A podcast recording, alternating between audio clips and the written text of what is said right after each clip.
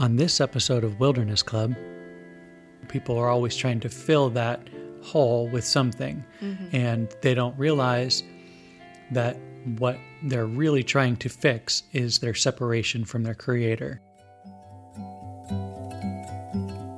You're listening to Wilderness Club, a podcast exploring hidden treasures of the Word of God. We are James and Brooke, and we discuss how our own experiences interweave with God's plan for all His children in seasons of both wilderness and rest. My Bible study just started a new series called Growing Strong in God's Family, and our very first memory verse that we have to recite to each other is um, the assurance of salvation, which is a promise that God has to us concerning salvation. And this is 1 John 5 11 and 12. and this, I'm gonna, I, I know it. And this is the testimony that God has given us eternal life. This life is in his Son. He who has the Son has life. He who does not have the Son of God does not have life. That sounds simple enough, right? So, if we kind of think about all the things that we've talked about over all of these episodes, some people might be saying, well, I like kind of what you're talking about. It, it seems like you have peace and joy and patience and kindness and goodness and self control. You know, I want those things. How do I obtain those things?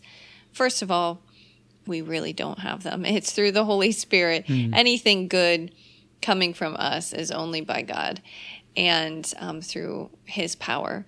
But back when we talked about one of my favorite chosen episodes, which is the Nicodemus at Night episode, season one, episode seven, where Nicodemus, um, one of the rulers of the Jewish people, uh, a religious ruler, and Jesus are having a private conversation. And At least they think it's private, and then it becomes the most recited Yeah, verse in all actually- of history. And John is potentially overhearing the conversation that's happening and he records it. And what he records is Jesus saying to Nicodemus, John 3:16, which is uh, for God so loved the world that he gave his only son that whoever believes in him shall not perish but have everlasting life. And so with that being said, we kind of have an analogy, right? Yeah, we have an analogy for Salvation. salvation. And the analogy is kind of about the availability of salvation. Okay. Um, oh, that's right. It's a it's more of a story. right. It's not so much an analogy of uh, like a picture of what salvation looks like. If you want an analogy of that, I suggest reading or watching The Lion, the Witch, and the Wardrobe. I think that depiction of of sacrifice and Oh, dying yes. for the sins of others is perfectly illustrated there. So we let's say it plainly. So Aslan, So Aslan the lion, um, he represents Jesus in the in the book and the movie. One of the four children has betrayed the other children, and because of this, he his he owes his his life now. He should be killed um, for what he has done by the queen, by the evil queen. And so the queen would represent Satan, right, and the children, which I love in the movie and in the book. Aslan calls them sons of Adam and daughters of Eve. Right. Right. And so then Aslan comes and he says to her, They're mine, and I'm going to stand in their place, and you can kill me instead. And she thinks that she has won, and she, um, The queen. the queen, she uh, shaves off his mane and shames him and does these awful things to him, just like Jesus was beaten and mocked. And then she kills him. And everyone is sad, and she thinks that she has won. but then it turns out that he is more powerful than what, what she, she has anticipated. done. And he comes back from the dead and he then comes back and defeats her. And that's what Jesus does for us. He he comes on and he says, They have done evil, they have done wrong, they have sinned against God, and Satan has Dominion. dominion over them and he has a right to them because of what they've done. And he says, But I love them too much to allow that to happen. There needs to be a payment for their sin. I am going to be the payment for their sin. And because Jesus is perfect, because he never sinned, he was able to take all of our sin onto himself. And he was crucified and killed and buried. And then three days later, he rose from the dead and he defeated death. And he took our sin with him. And that can be found in um, 1 Corinthians 15 3 through 6, and also in the Gospels, mm-hmm. uh, toward the end of the Gospels. So that piece of history that happened, I, I hate to say the word story because it makes it seem like it's mm-hmm, mm-hmm. fiction, but that thing that actually happened is called the gospel.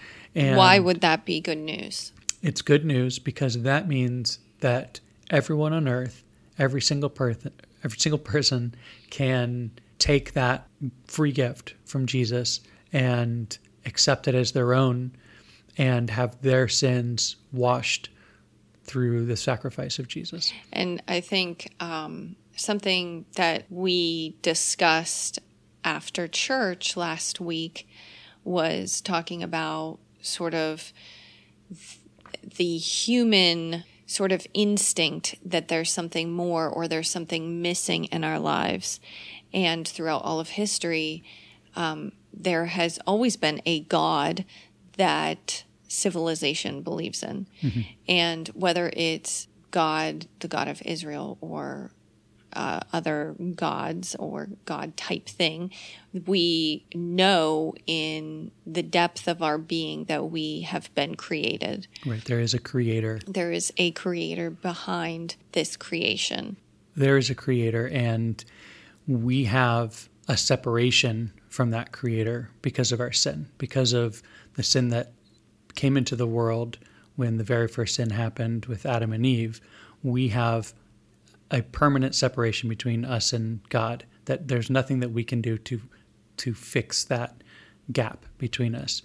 And so we are born with this longing in our heart to fix that in some way. And we don't know, I think, that that's what we're trying to do. People are always trying to fill that hole with something. And they don't realize that what they're really trying to fix is their separation from their creator. And so the good news is that that hole, that separation is able to be fixed immediately with the blood of Jesus. Right. And so that's why it's good news. And um, the other thing that we sort of recognized in our conversation last week was that that we know that there we have this this feeling, um, this sort of instinct or whatever you want to call it, that there is something more than just this life. That there is something after this life. Right. You know, for thousands upon thousands of years, people talk about the afterlife, and um, even the ancient Egyptians, and you know, talk about the afterlife and what happens, and what is it? Well, obviously Greek mythology, and is it Norwegian? What is it? The Vikings. Norse? Okay. Um, talk So about so so everyone innately uh, at some point in their being, whether they choose to acknowledge it or not, but somewhere in every person's being there is this um, innate sense of there being a creator and there being an afterlife. right. And the bad news is that society leads people to believe that in order to have a happy afterlife, what you need to do is be a good person. And if you're a good enough person, you'll have a happy afterlife. And that is not the case. Right. But the good news is that Jesus is a good person and Jesus covers all of our sins and accepting his payment is what we do to receive Well, and Jesus is perfect. right Jesus was sinless. And so that is the only person who could fulfill the requirement that was put into place, the law of God, right. And be able to bridge that gap between our sin and the righteousness and mm-hmm. holiness of mm-hmm. God because God is holy. He he we were separated from him because he is holy and he cannot dwell with sin. right And um, it's not that that God has just chosen like ooh I don't like their sin I just don't want it around me right, It's more about God's nature versus our nature. And God's nature, it's like two, um, you know, two poles on a magnet. Like you can't force, you know, these two sides together because they are repelled from each other. And that's the way God is with sin. That God is holy and our sin is pushing us in the complete opposite direction from Him. And the amazing thing is that it says in God's word that actually his love for us, God's love for us through Jesus's sacrifice, completely annihilates those two contradicting poles. Right. Um, where does it say that in Romans 9, maybe? Matthew, Mark, Luke, and John? Acts and letter to the Romans. There we go. Oh, nothing can separate us from God's love. You were right. It's eight. 9 8. Yeah, you didn't say eight. No, not nine eight. Oh, It's eight. yeah, and Romans eight thirty eight says, "And I am convinced that nothing can ever separate us from God's love, neither death nor life, nor angel nor demon, nor neither." Fears for today, nor our worries about tomorrow. Not even the powers of hell can separate us from God's love. No power in the sky or above, no power in the sky above or in the earth below.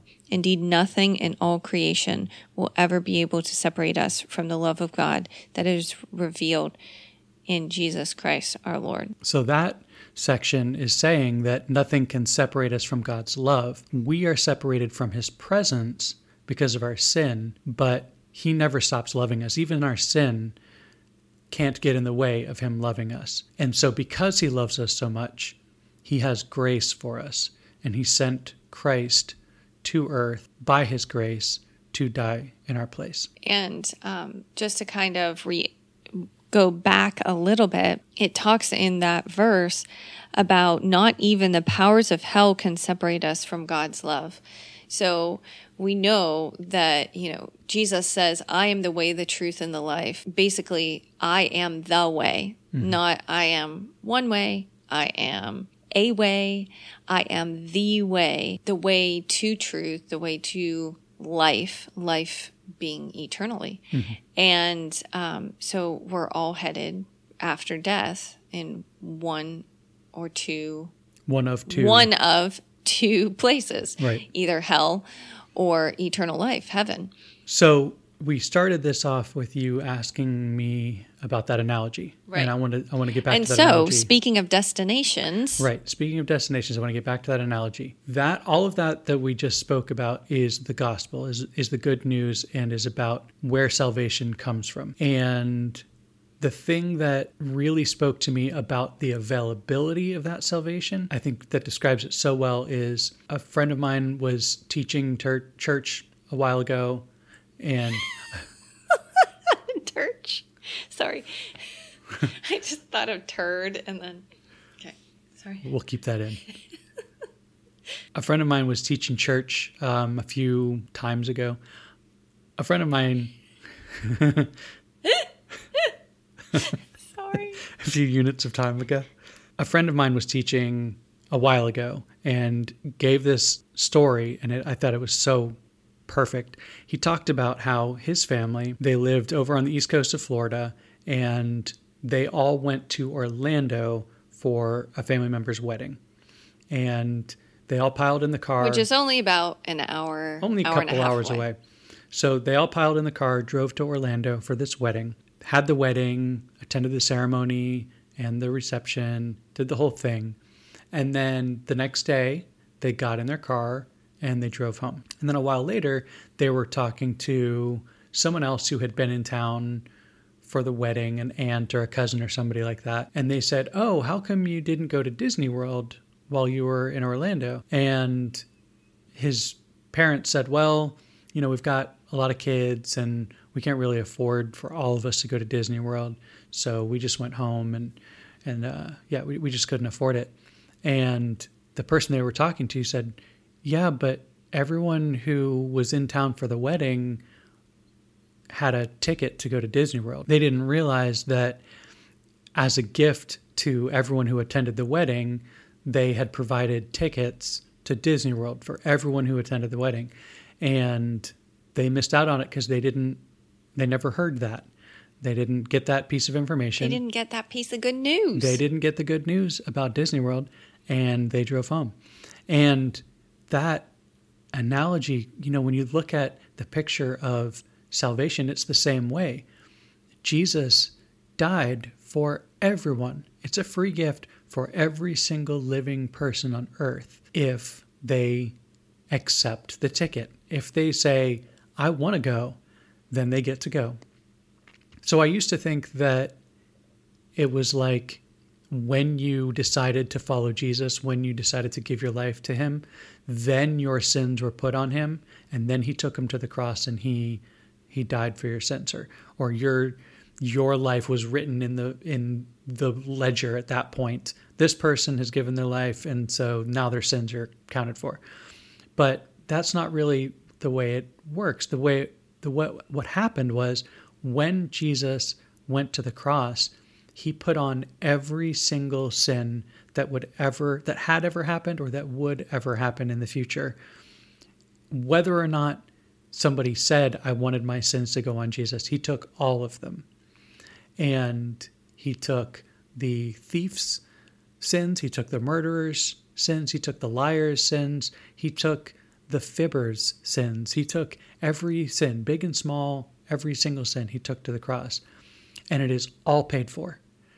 And that's interesting that you say it that way. I never thought of it that way because it says that your name was blotted out of the book of mm-hmm. life. Well, if it was blotted out, then it had to have been written in. Right. So at the time that Jesus died on the cross for our sins, every single person's name was written. In my favorite movie of all time, Groundhog Day, mm-hmm. there's a scene when the character played by Andie MacDowell right. says to Bill Murray's character, Ugh, I hate fudge. No, that's not what she says. Oh, okay. Um, she says, I bought you, I own you. And that's the way Jesus is with us. He bought us with his blood and he owns us. Jesus paid for all sins and Well, wait. So a little bit better analogy than Groundhog Day that I thought of still on the Disney analogy. So what made when you told that story, what I thought of was the Disney movie Newsies. And in that movie, there's these really, really poor, homeless, most of them orphan newsboys who end up getting arrested and are standing in front of the judge in a courtroom. And the judge is listing off the things that they did wrong and they're trying to defend themselves but he is he's saying well you can't pay this penalty you're going to have to go to jail and the guy denton i don't know who he's played by. Bill pullman. Okay bill pullman. He he's a reporter for the newspaper. Right. He stands up and he says i'll pay for the fine. And the judge says well all of them have done something wrong. And denton says i'll pay for everyone. I'll you know, pay the cost for everyone. And then he ends up taking all of the newsboys out to lunch. So not only does he pay their debt, which they those kids could have never paid, they would have had to go to actually I think they like kid jail, so like a detention. Juvie. Yeah. And and um he takes them to a nice diner and gets them a yummy meal. So and he's instead like- of incarceration, Right. they get dessert. Right. So that I kind of view Denton as like Jesus saying like I will pay the penalty for all these people and not only will I pay the penalty that these kids could never ever pay I also want to have a relationship with them. I want to sit down, pay for their meal as I get to know them. And I want to bless them. I not only want to pay their debt, but I want to bless them with a meal. I want to fill them. I want to satisfy their need and maybe their want, their desire. And I want to have a relationship with them, a personal relationship. And so many of us are walking around in the courtroom and we think we, that there's no way we're going to pay the fine. We, we actually don't even realize that we owe a fine.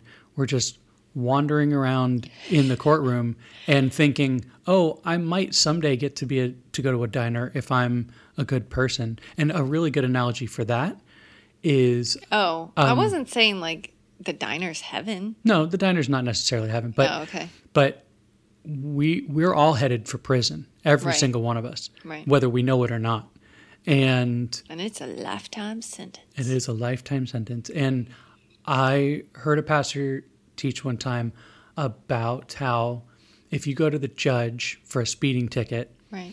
and you say yes i was going 70 in a 45 but every other time that i've driven i've gone the speed limit the the judge isn't going to go oh you you went the speed limit all the other times okay then never mind we'll just rip up this ticket the judge is going to go well no you still you you Broke broke, the the, law. law. and that's the way a lot of people are walking around mm. today they're walking around the world like i'm a good person yeah i've done some bad stuff but i'm a good person And actually, that goes along with what the kids' memory verse was this week, which was Ephesians 2 8 and 9. For by grace you have been saved through faith. And this is not your own doing. So it has nothing to do with how good you are, what you've done, what you haven't done. It's completely you are saved by having faith in Jesus Christ. And then it continues on. Uh, it is a gift of God. So, like what you were saying, uh, free gift, not a result of works, not anything that you did, so that no one may boast. And then the judge, right the judge is sitting in heaven and saying well no you you still you still broke the law. Right, and there needs to be a payment for this. Right, And also, I love you so much that I'm going to provide that payment. Mm-hmm. All you need to do is say, I admit that I have done wrong, mm-hmm. and I admit that I need that payment, mm-hmm. and I accept that payment for my sins. And then God comes running to you with open arms to embrace you and say, Welcome. Now let me take you to a cool diner mm-hmm. to have some dessert mm-hmm. and get to know you. and also get to know you. And we talk about at the beginning, or I'm sorry, at the end of every episode, we kind of give an invitation to join the club. And so right now, um, I want to extend that invitation over this uh, episode. And first want to read from John 14 2. Jesus says, in my Father's house are many mansions. If it were not so, I would have told you. So, as we talked about, the gift of eternal life, of salvation, of going to heaven is a free gift that is given to anyone who wants to accept it. And no matter what you've done in your life, no matter what you've thought, you would do or what has happened to you in your life. It is a free gift. And the word says that if we confess our sins, he is faithful and just to forgive us our sins and cleanse us from all unrighteousness. And when we're cleansed from all unrighteousness, what does that mean? That means we're made righteous. We're actually made righteous. And that's by the covering of Jesus' blood over our lives it means that that sin that's in our life that's separating us from God, that that right. sin that is pushing us away from Him, is erased. And it even says in the Word that God doesn't even remember the sin anymore. It is completely erased. And so Jesus says again, um, "I am the way." the truth and the life, and no one comes to the Father except through me. So I want to lead us in a prayer right now. If you want to take this free gift, if you want uh, a hope and a future, let's pray this together right now. Lord God, we come before you and I confess that Jesus is the Son of God, that He is Lord of Lords and King of Kings, and that Jesus is the way to heaven. And I want to confess that I need a Savior. I need to be cleansed of my sins, to be forgiven. I need Jesus to do those things. And so I ask that He comes into my life right now, makes His home in me, so that I may be right with you again. Thank you in Jesus' name, amen. So if you prayed that prayer with us just now, we want to say, Welcome to the family. Welcome to the club. We are so thankful for you, and we're excited to see the future and the hope that the Lord places in your life.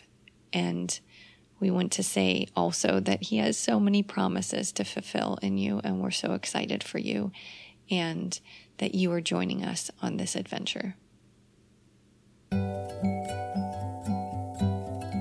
Thank you for listening to this episode of Wilderness Club. We invite you to find us at wildernessclub.co, that's com without the M, where you can get in touch with us to ask questions, learn more about our faith, and who we are we invite you to join the club.